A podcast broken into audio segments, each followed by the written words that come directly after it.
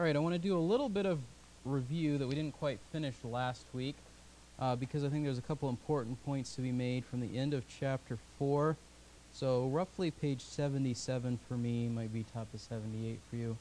Uh, question 5 Is it sinful to bite your fingernails? It seems like an odd question, but it il- illustrates an important point. There's a difference between rules that we find in the Bible and rules that we might have as a family or think that are good as a matter of, you know, basic hygiene or those sorts of things. So it's important for us to remember there's a big difference between a family rule don't bite your fingernails, take the trash out at set intervals, things like that, and a biblical command like speak truthfully. The Bible doesn't command you not to bite your fingernails. The Bible says you must speak truthfully and not lie. And so it's important, especially for parents, to help kids to understand rules as I must not do this certain thing because my parents are telling me to do it, and I have to obey my parents. But then there are other things that I should or shouldn't do because God is saying to do it or not do it. We don't distinguish family rules from Bible commands, it's easy for kids to group them all in the same category. Partially because we have we'll have a whole bunch of things that we feel like are right and wrong issues, which they are to the extent that it, we can't violate our conscience. But it also creates these questions of if this is a right and wrong issue, and this family over here is doing something different, how do I understand that? One possible reaction, not guaranteed, but something that happens unfortunately far too often is, well, you know, the solution is I just I can't deal with all of these rules, so I'm just going to not do any rules. Instead of saying, let's distinguish between house rules and biblical commands, and let's continue to train our consciences according to the Bible. Um, and it, it, we have to recognize, I think, that as parents, we can insist or make clear that a particular rule is this is what we do in our family versus this is what God commands everyone to do. And kids may still get confused about it, but we do need to uh, make an effort to uh, distinguish those things. So there's a long list at the end of the chapter, pages 80 and 81, about a number of different things that we might need to adjust our conscience about. I'm not going to read through that. Um, I'm sure we have as many uh, different opinions as there are items on that list about certain of those issues. And so rather than going through all those, that's just a list to sort of spark the thinking. But the, the closing words why you should not be dogmatic about all your convictions. D. Martyn Lloyd Jones was one of the greatest preachers of the 20th century. We esteem him highly.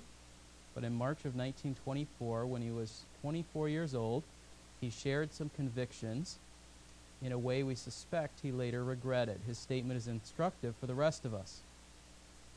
I cannot possibly understand a man who wears silk stockings or even gaudily colored socks, rings, wrist watches, spats, shoes instead of boots, or who carries a cane in his hand.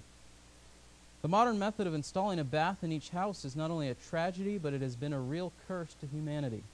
If I had to spend a lifetime with a companion who had only one bath a day or with one who had only one bath a year, I should unhesitatingly choose the latter because a man's soul is more important than his skin. When I enter a house and find that they have a wireless apparatus or a radio, I know at once there is something wrong. Your five valve sets may do wonders, they may enable you to hear the voice of America, but believe me, they will never transmit the only voice that is worth listening to. There's a number of things about that statement that we might take exception to. Probably the two things being taking a bath more often than once a year, I think we would all agree is probably preferable. And uh, that the radio has, in fact, been used to spread the gospel and the truth of God to a variety of places. Um, the simple point is we may have firmly held beliefs on a particular point that we have to adjust over time for a variety of reasons. And so we should have the humility to do so and recognize that we can't be right on everything all the time. We have to do the process of adjusting our consciences in the context of the local church. So, that sort of springboards us into the next chapter, which is it's one thing to say, I have to adjust my conscience to match what the Bible says. How does that work out when all of us are going through that process at once in any sizable group? The complexity of conscience related problems rises exponentially when you move from an individual to a group of people, and so do the stakes. Now, I don't expect that we'll make it all the way through this chapter today, because when we get toward the end, there's 12 questions to ask, so uh, we'll see how far we can get, though. I think the concept of theological triage on page 84 is helpful. Um, someone want to explain that?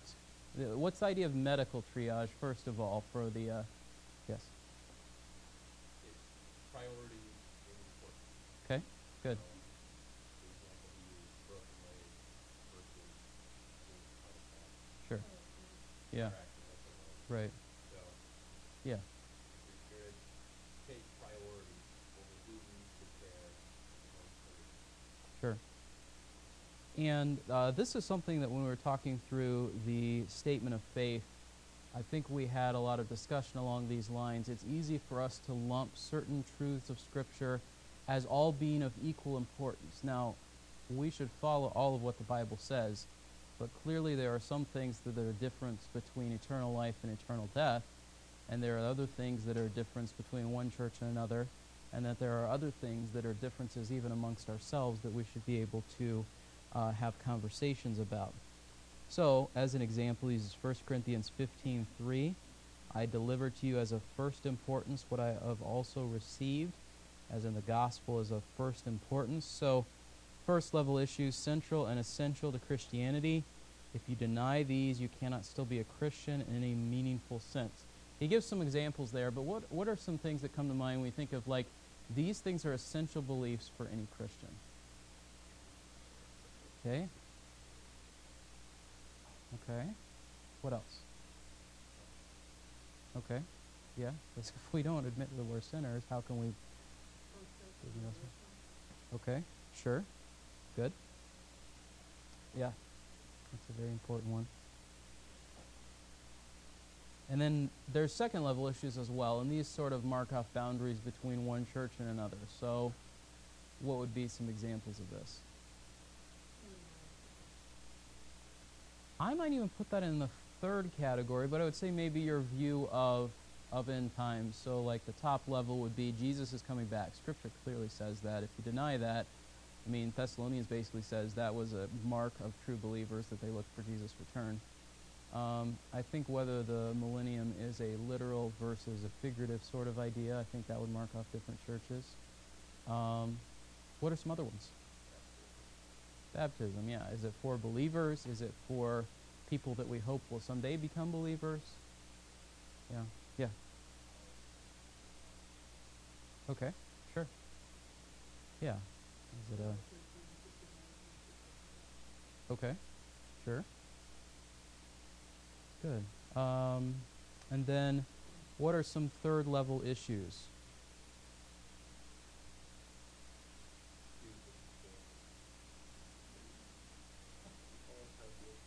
Color carpeting, yeah. You get gonna dive way down in the weeds right off the bat, huh?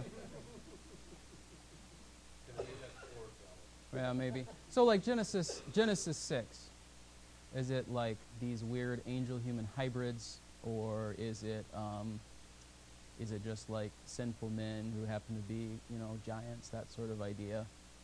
Um, what's another one? The passage in Thessalonians where it says the one who restrains or the one who lets. Is it the Holy Spirit? Is it human government? Is it something else? It's interpretations of specific passages and.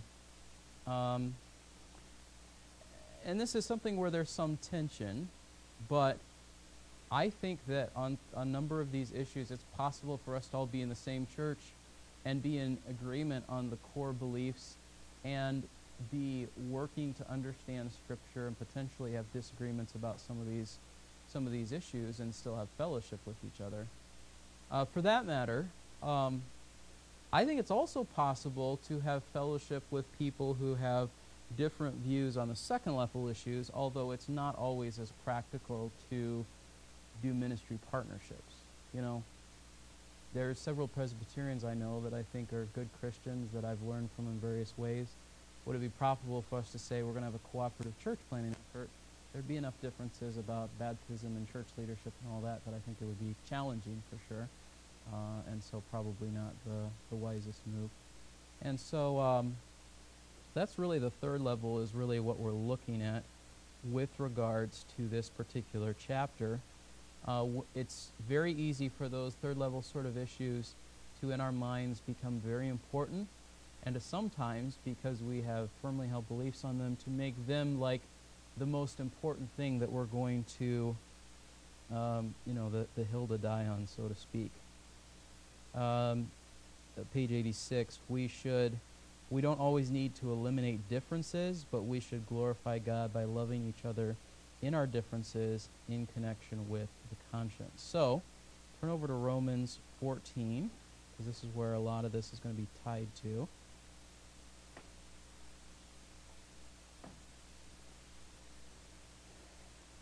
We live in a very different context, so we're not going to have these exact same issues, but I think the principles certainly apply. Um, the issues of, of meat, of holy days, of some other related issues. Uh, connected passages we see in 1 Corinthians 8 through 10, Galatians 2, and Colossians 2. So, just to refresh our memory on the context, you would have had churches that had different proportions of Gentile and Jewish believers. You would have some Gentiles who are God-fearers, they are more acquainted with the law of Moses and all those sorts of things, even though they couldn't fully follow it being Gentiles. You would have had some Gentiles from a completely pagan background, and depending on the city and where that was located, you would have had different proportions of all of those different groups in the church. And so you could see that that would, that would create conflicts. And so, um, we have these, uh, jumped on me here. There we go. See if I can turn it. There we go. So, we have this um, table here in the book. So we have strong, we have weak. The strong um, felt that they could eat meat. The weak said, don't. The strong said, all is God's. The weak said, keep previous restrictions. And then the strong were more or less Gentiles, and the weak were more or less uh, Jewish Christians. So, those are kind of the breakdown of the groups that we had here. Now, I think it's important for us to realize that the strong and the weak uh, categories don't always line up exactly um, uh, this way, but for many of them it did. One of these issues was eating meat. They also disagreed about uh, holy days and a few other issues. Um, the weak were probably, well, the strong, the main issue for the strong was they were being proud. The main issue for the weak is that they were potentially headed toward a sort of asceticism or self denial that in Galatian ends up falling, uh, crossing over the line into a kind of heresy. So, um, when you have uh, this uh, conflict between them, uh, Paul recognized this as an issue that had to be dealt with fairly promptly because if not, then this was going to be a wedge that Satan was going to use to divide the two parts of the church. And so what ends up happening is that we end up going from strong and weak to we end up going to proud and um, yeah, yeah, we could say judgmental. Yep.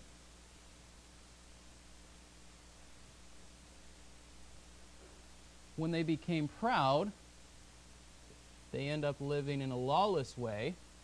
And when they ended up being judgmental, they ended up li- living in a legalistic way. Now, to be caref- clarify what I mean by that, lawless meant that they were actually sinning, and we'll uh, we'll get into that. Their They're, they're, the, these people were participating essentially in pagan worship events by going to the temple and eating meat. It wasn't just, I'm buying it at the marketplace. It's been sacrificed in the context of a pagan worship ceremony, and then the leftovers were sold at the market, and I'm not like there in the temple participating. They come here and they're actually saying, you know what? We can go to the temple. It's an empty ceremony, so what does it matter if we're at the temple participating in it?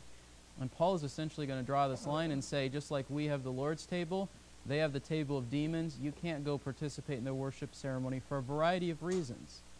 The people over here start saying these restrictions are the marker of a genuine believer. This is the problem that we see in the book of Galatians, right? They said, unless you keep the law, you are not a Christian. And then Paul basically makes this extended argument in Galatians and says, the law couldn't save you, the Jews couldn't keep it, Jesus fulfilled the law. So if you want to go back to the sort of slavery you experienced when you were enslaved to sin, go back under the law because it can't help you. You can't keep it, and God will require all of the all of the the judgment that comes out of the law is gonna is gonna come to you as well. And so we end up having these sort of directions, and the net result is we end up having this split between these two groups. And Paul is trying to correct that. Then you have to say, so what's the solution? Well, Paul's an apostle, so he could have simply said, here's what you guys need to do. But he was also trying to teach them, I think, in terms of principle, what it was they were supposed to do. Um, if he said to these people, just start eating meat,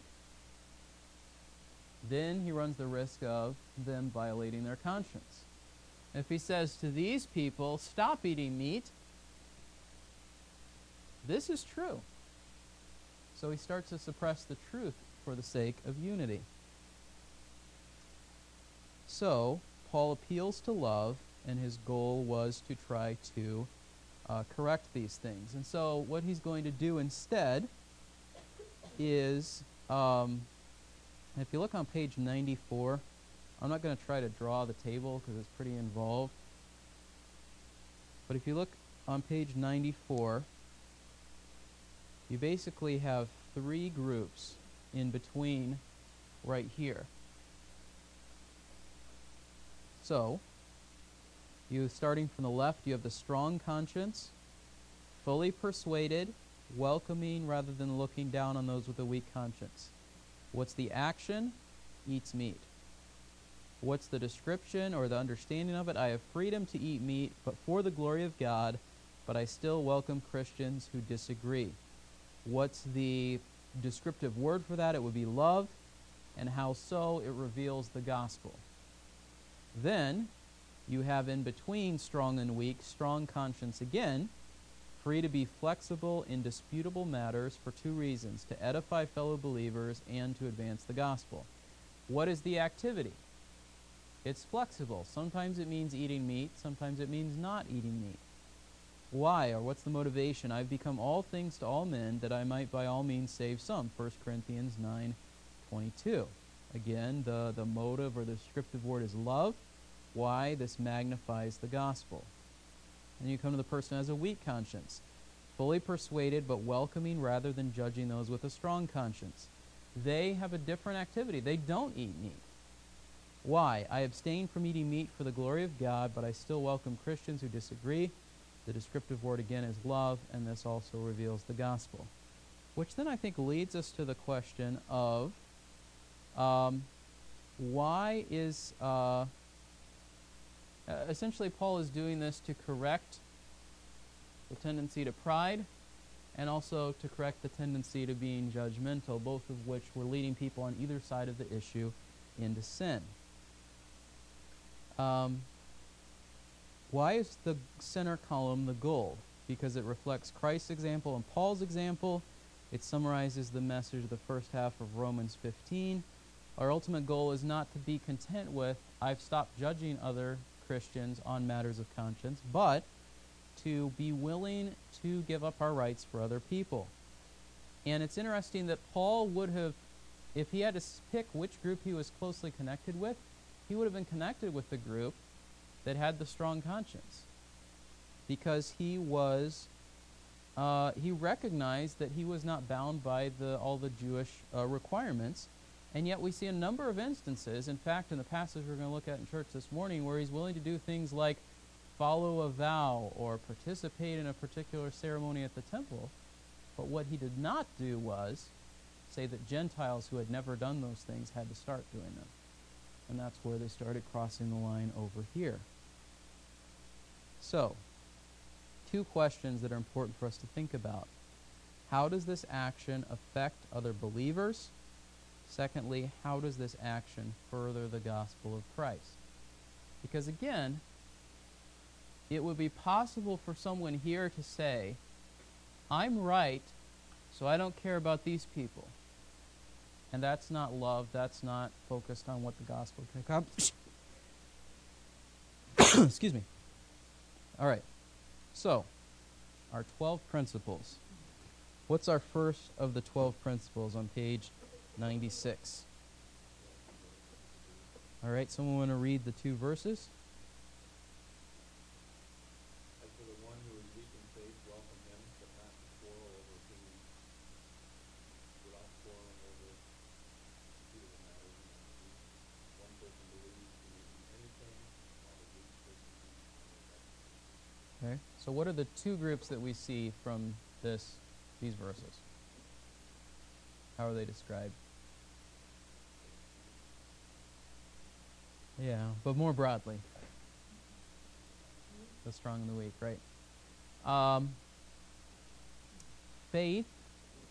What is fa- how's faith used here? Because I think this is an important point too. One person has faith that he can do this. One person has faith that he can't. What sort of faith is in view?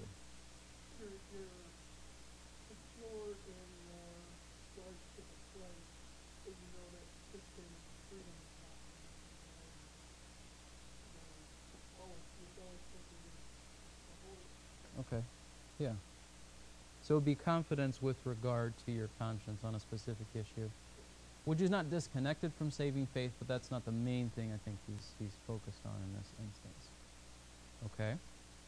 Um, so think about Peter, for example. We talked about him last week, I think.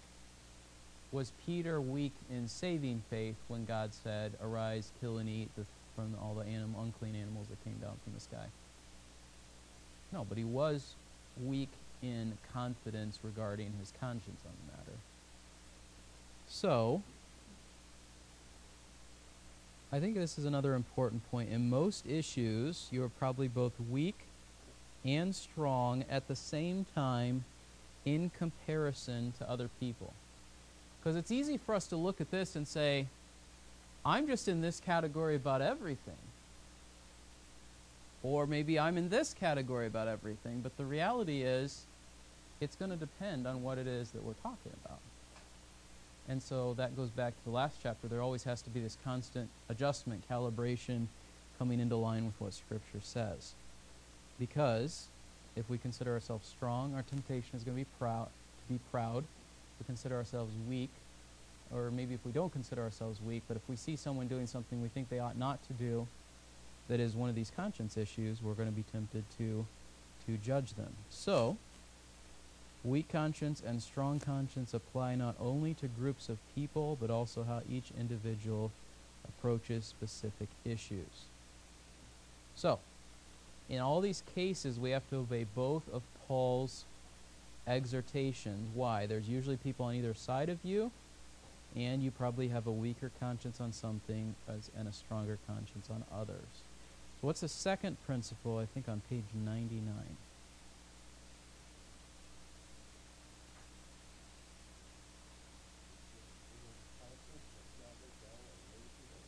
Okay. You want to read the verses on, for that?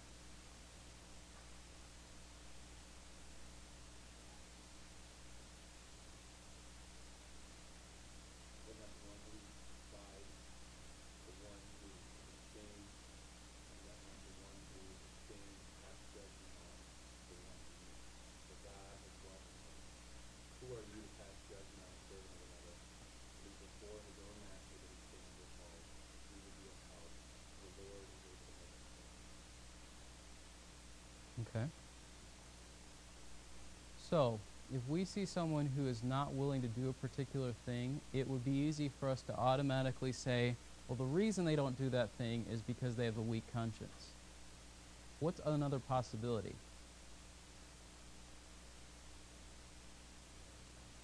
Okay. Right. But okay, good. Uh, let's say that you're a new believer, and you say, "I can't believe these Christians don't do whatever it might be. They don't." Uh, uh, trying to think of a good example. Uh, Not even something like that. I was trying to think of something something that's a sin issue, and you don't recognize that it's a sin issue because where you are in your Christian growth. The reason you might at first glance look at this and say, "Well, they have a weak conscience," but it might be the fact that that you're just wrong. You don't recognize that it's sin. We have to we have to recognize that possibility. Yeah.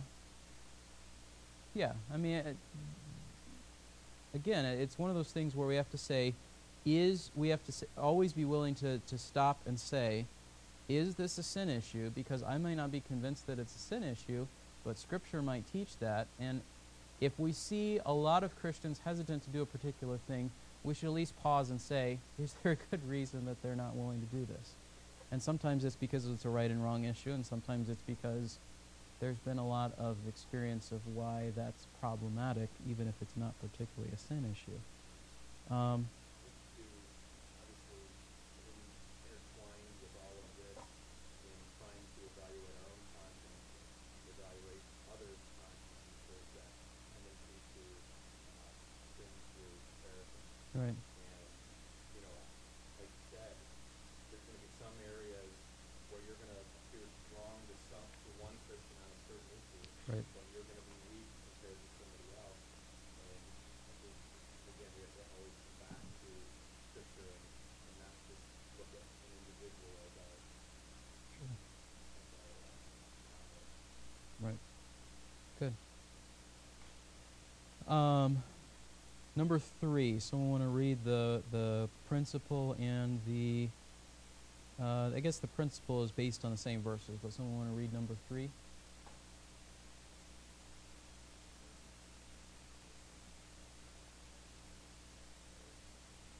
Okay. So it's kind of the opposite of number two. If you have freedom, don't look down on those who don't. Number three, if your conscience restricts you, don't judge those who have freedom. You look at someone doing something, you say, How can any good Christian do whatever it might be? Again, there's several possibilities. They're not behaving as a good Christian because it is in fact sinful, or it's this uh, this this strong weak sort of divide. Why is it a serious problem to break these two principles for the strong to look down on those with weaker conscience, for the weak to judge those with a stronger conscience? The answer is in verse 3 and then in verse 4. It's on page uh, 100. Okay, so that's the second one. Who are you to judge, pass judgment on the servant of another? So, you're basically saying, I have the right to evaluate this person as though I'm the master instead of God. What's the first one? God has welcomed them. God has God has accepted them, and and this is a difficult tension for us to accept because we think that in order for God to accept people, they should be exactly like us, right? And that that takes a variety of different turns. But if God can welcome both Jews and Gentiles into the early church, then God can welcome people from a variety of backgrounds because God's goal bringing us into the church is not all, that we're exactly alike at the beginning, nor necessarily exactly alike at the end, other than that we're all conformed to Jesus, but rather that we are all rightly related to Him and part of the process of growing in faith and in uh, Christ likeness. So, a tendency or a tension we need to keep in mind at this point is third level issues are not unimportant.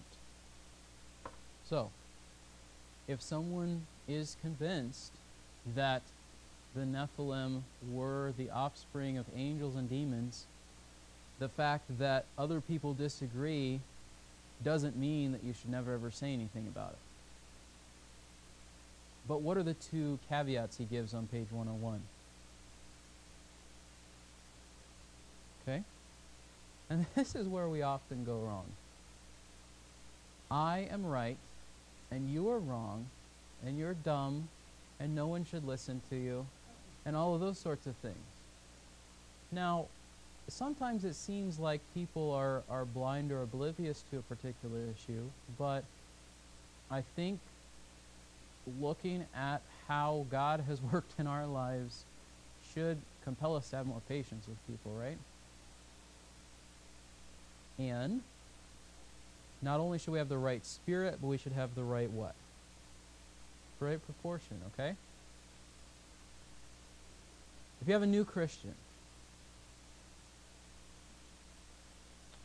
what's the is it more important for that new Christian to budget their money well or to be joined to the church and and participating in worship regularly? Okay. And it's not an either or, but because you can't tackle everything at once, you got to say, what is the most important thing right now? And and and we we see someone get saved, we see someone join the church and we're like, we got to fix all these things at once. But we got to say, what's the most important thing? We got to realize the Holy Spirit is working in them. We got to realize sometimes it took us a really long time, or we're still working on a specific issue, and uh, and all of these things. So, third level issues should be considered, but with the right spirit and with the right proportion. Um, it is it is popular in in our day to have strongly held beliefs about a variety of issues. Sometimes it's politics. Sometimes it's what's the path to living in a healthy way. Sometimes it's any number of different things. Look at your Facebook page.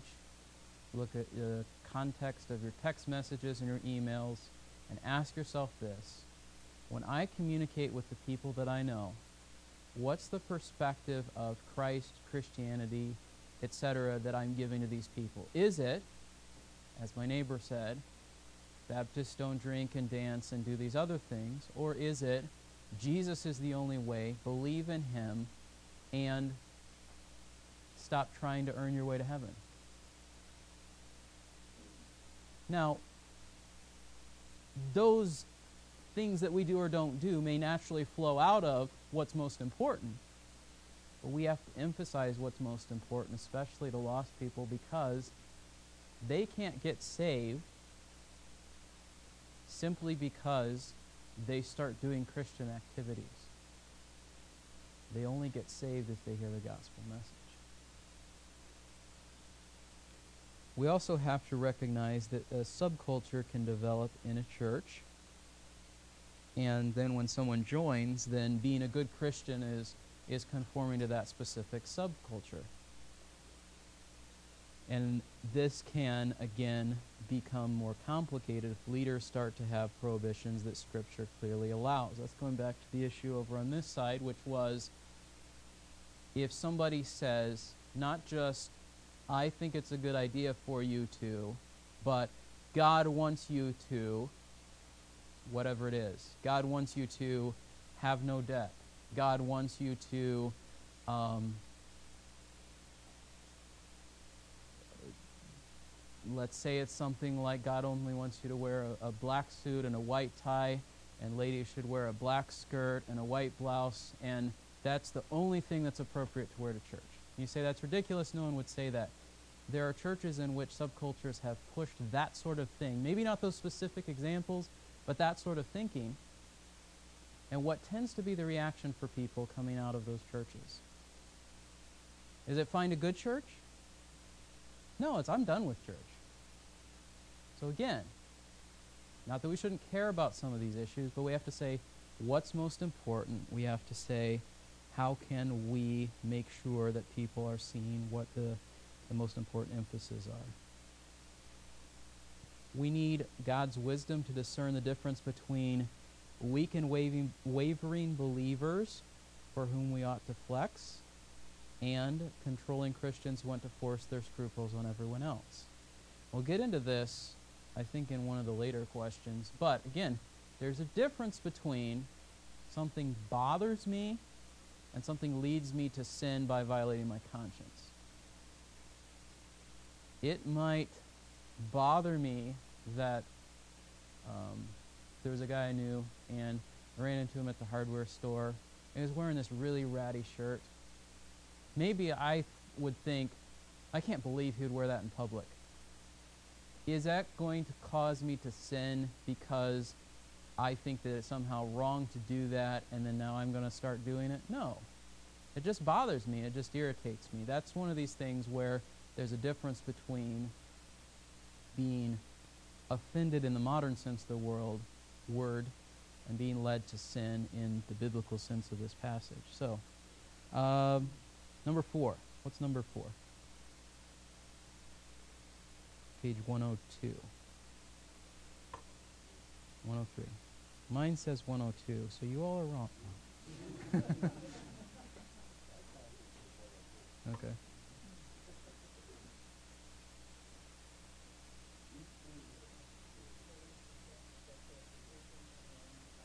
Okay, can you read the verse too? Oh, someone. Oh, okay.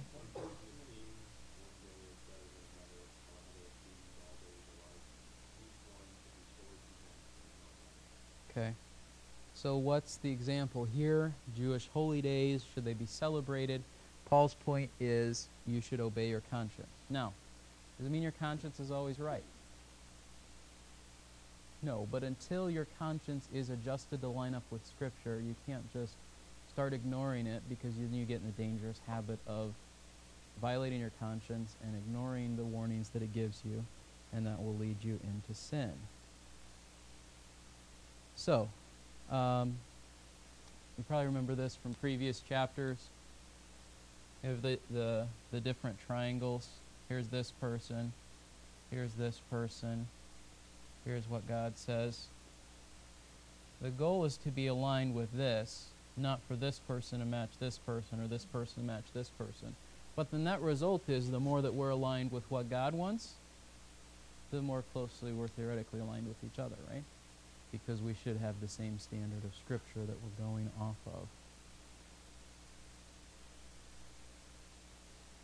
Um, so we've got to add rules to our conscience. We've got to weed out rules that are not biblical, and this is a lifelong process. All right, number five. Someone want to read that?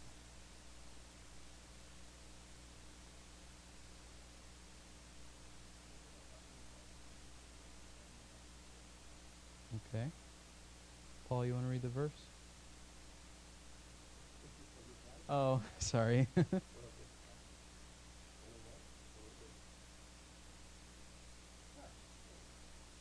who observe the day observe it to honor of the Lord. While the youth eat in honor of the Lord, which is his thanks to God. And the one who abstains, who abstains in honor of the Lord, gives thanks to God. For none of us lives to himself, nor decides to himself. For if we live, we live to the Lord. If we die, we die to the Lord. So then, whether we live or whether we die, we are the Lord. For he who says, Christ died, to live the Lord, and he might be Lord both of the dead and the living. So Paul's giving the benefit of the doubt and saying what? What are both groups hopefully trying to do? Please God. And that would be good if we approach these sorts of situations with the assumption not that the other person hates God or hates me, but that we're all together trying to strive to do what glorifies God. What are some wrong motivations for why we do what we do? Page 106 or, or thereabouts. There's four of them that are listed there. Okay, what do other people think? Okay, what else? Okay, good. Or number three, sort of the flip side of that, fit in by exercising freedoms. Or what's number four?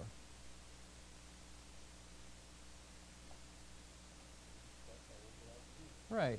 You see this a lot when kids leave the house, live on their own. My parents wouldn't let me do blank, so now I'm going to do it. And sometimes we find out there's a reason they said don't eat pizza every day for a week. It just doesn't work, you know, something like that. But um, my friend said it was. I don't know.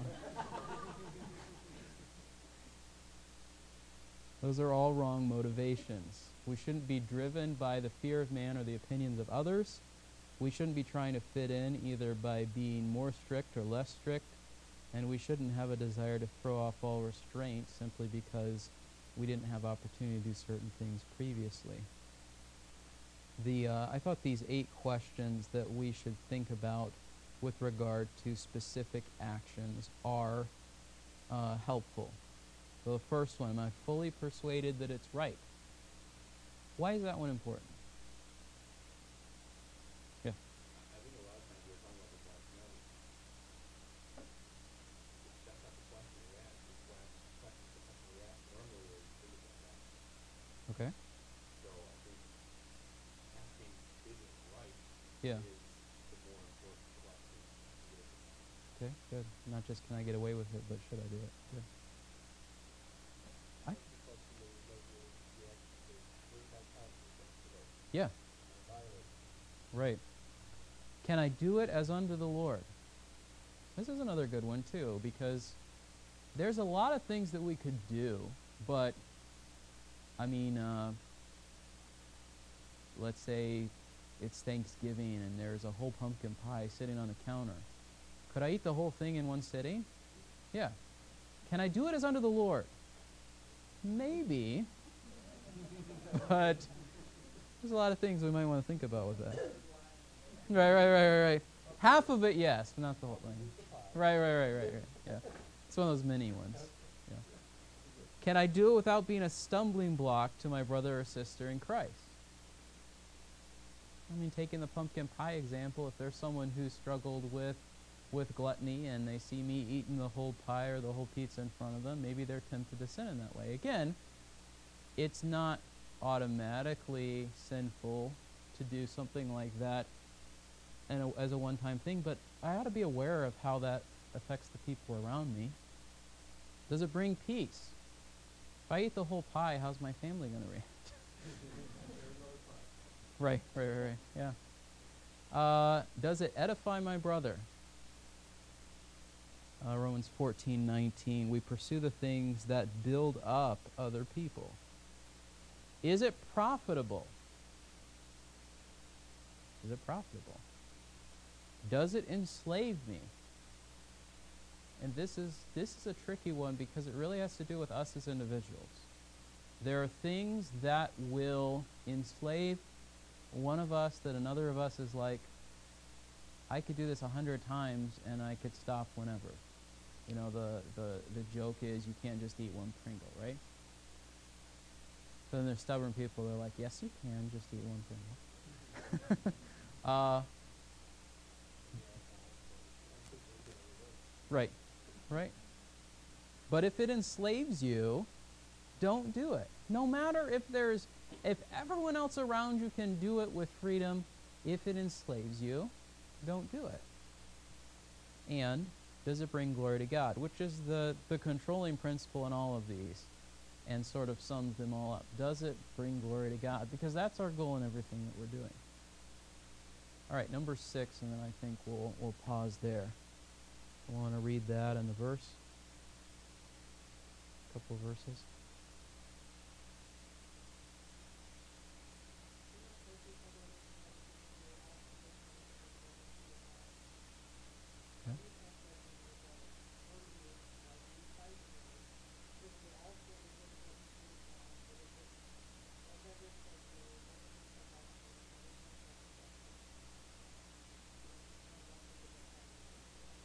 Okay, good. So remember back in some of the earlier chapters, why does conscience feel so important? Like, why does it matter? Why does conscience matter?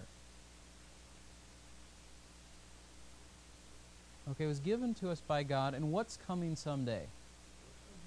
Judgment by God, of which our conscience is a daily, small, like precursor of that judgment. And so, we need to uh, recognize that when we stand before God, we will have to answer for how we've used our consciences and followed God. And so we should focus more on that instead of evaluating everyone else around us uh, as our first and primary goal. So, let's close with a word of prayer. Lord, we thank you for the opportunity to study these truths together. We pray that you would bless the service to follow, and we pray that you would help us to live with one another in a way that gives the benefit of the doubt, seeks to bring you glory, and adjust our consciences closer and closer to what Scripture says so that we would be pleasing to you. We pray these things in Christ's name. Amen.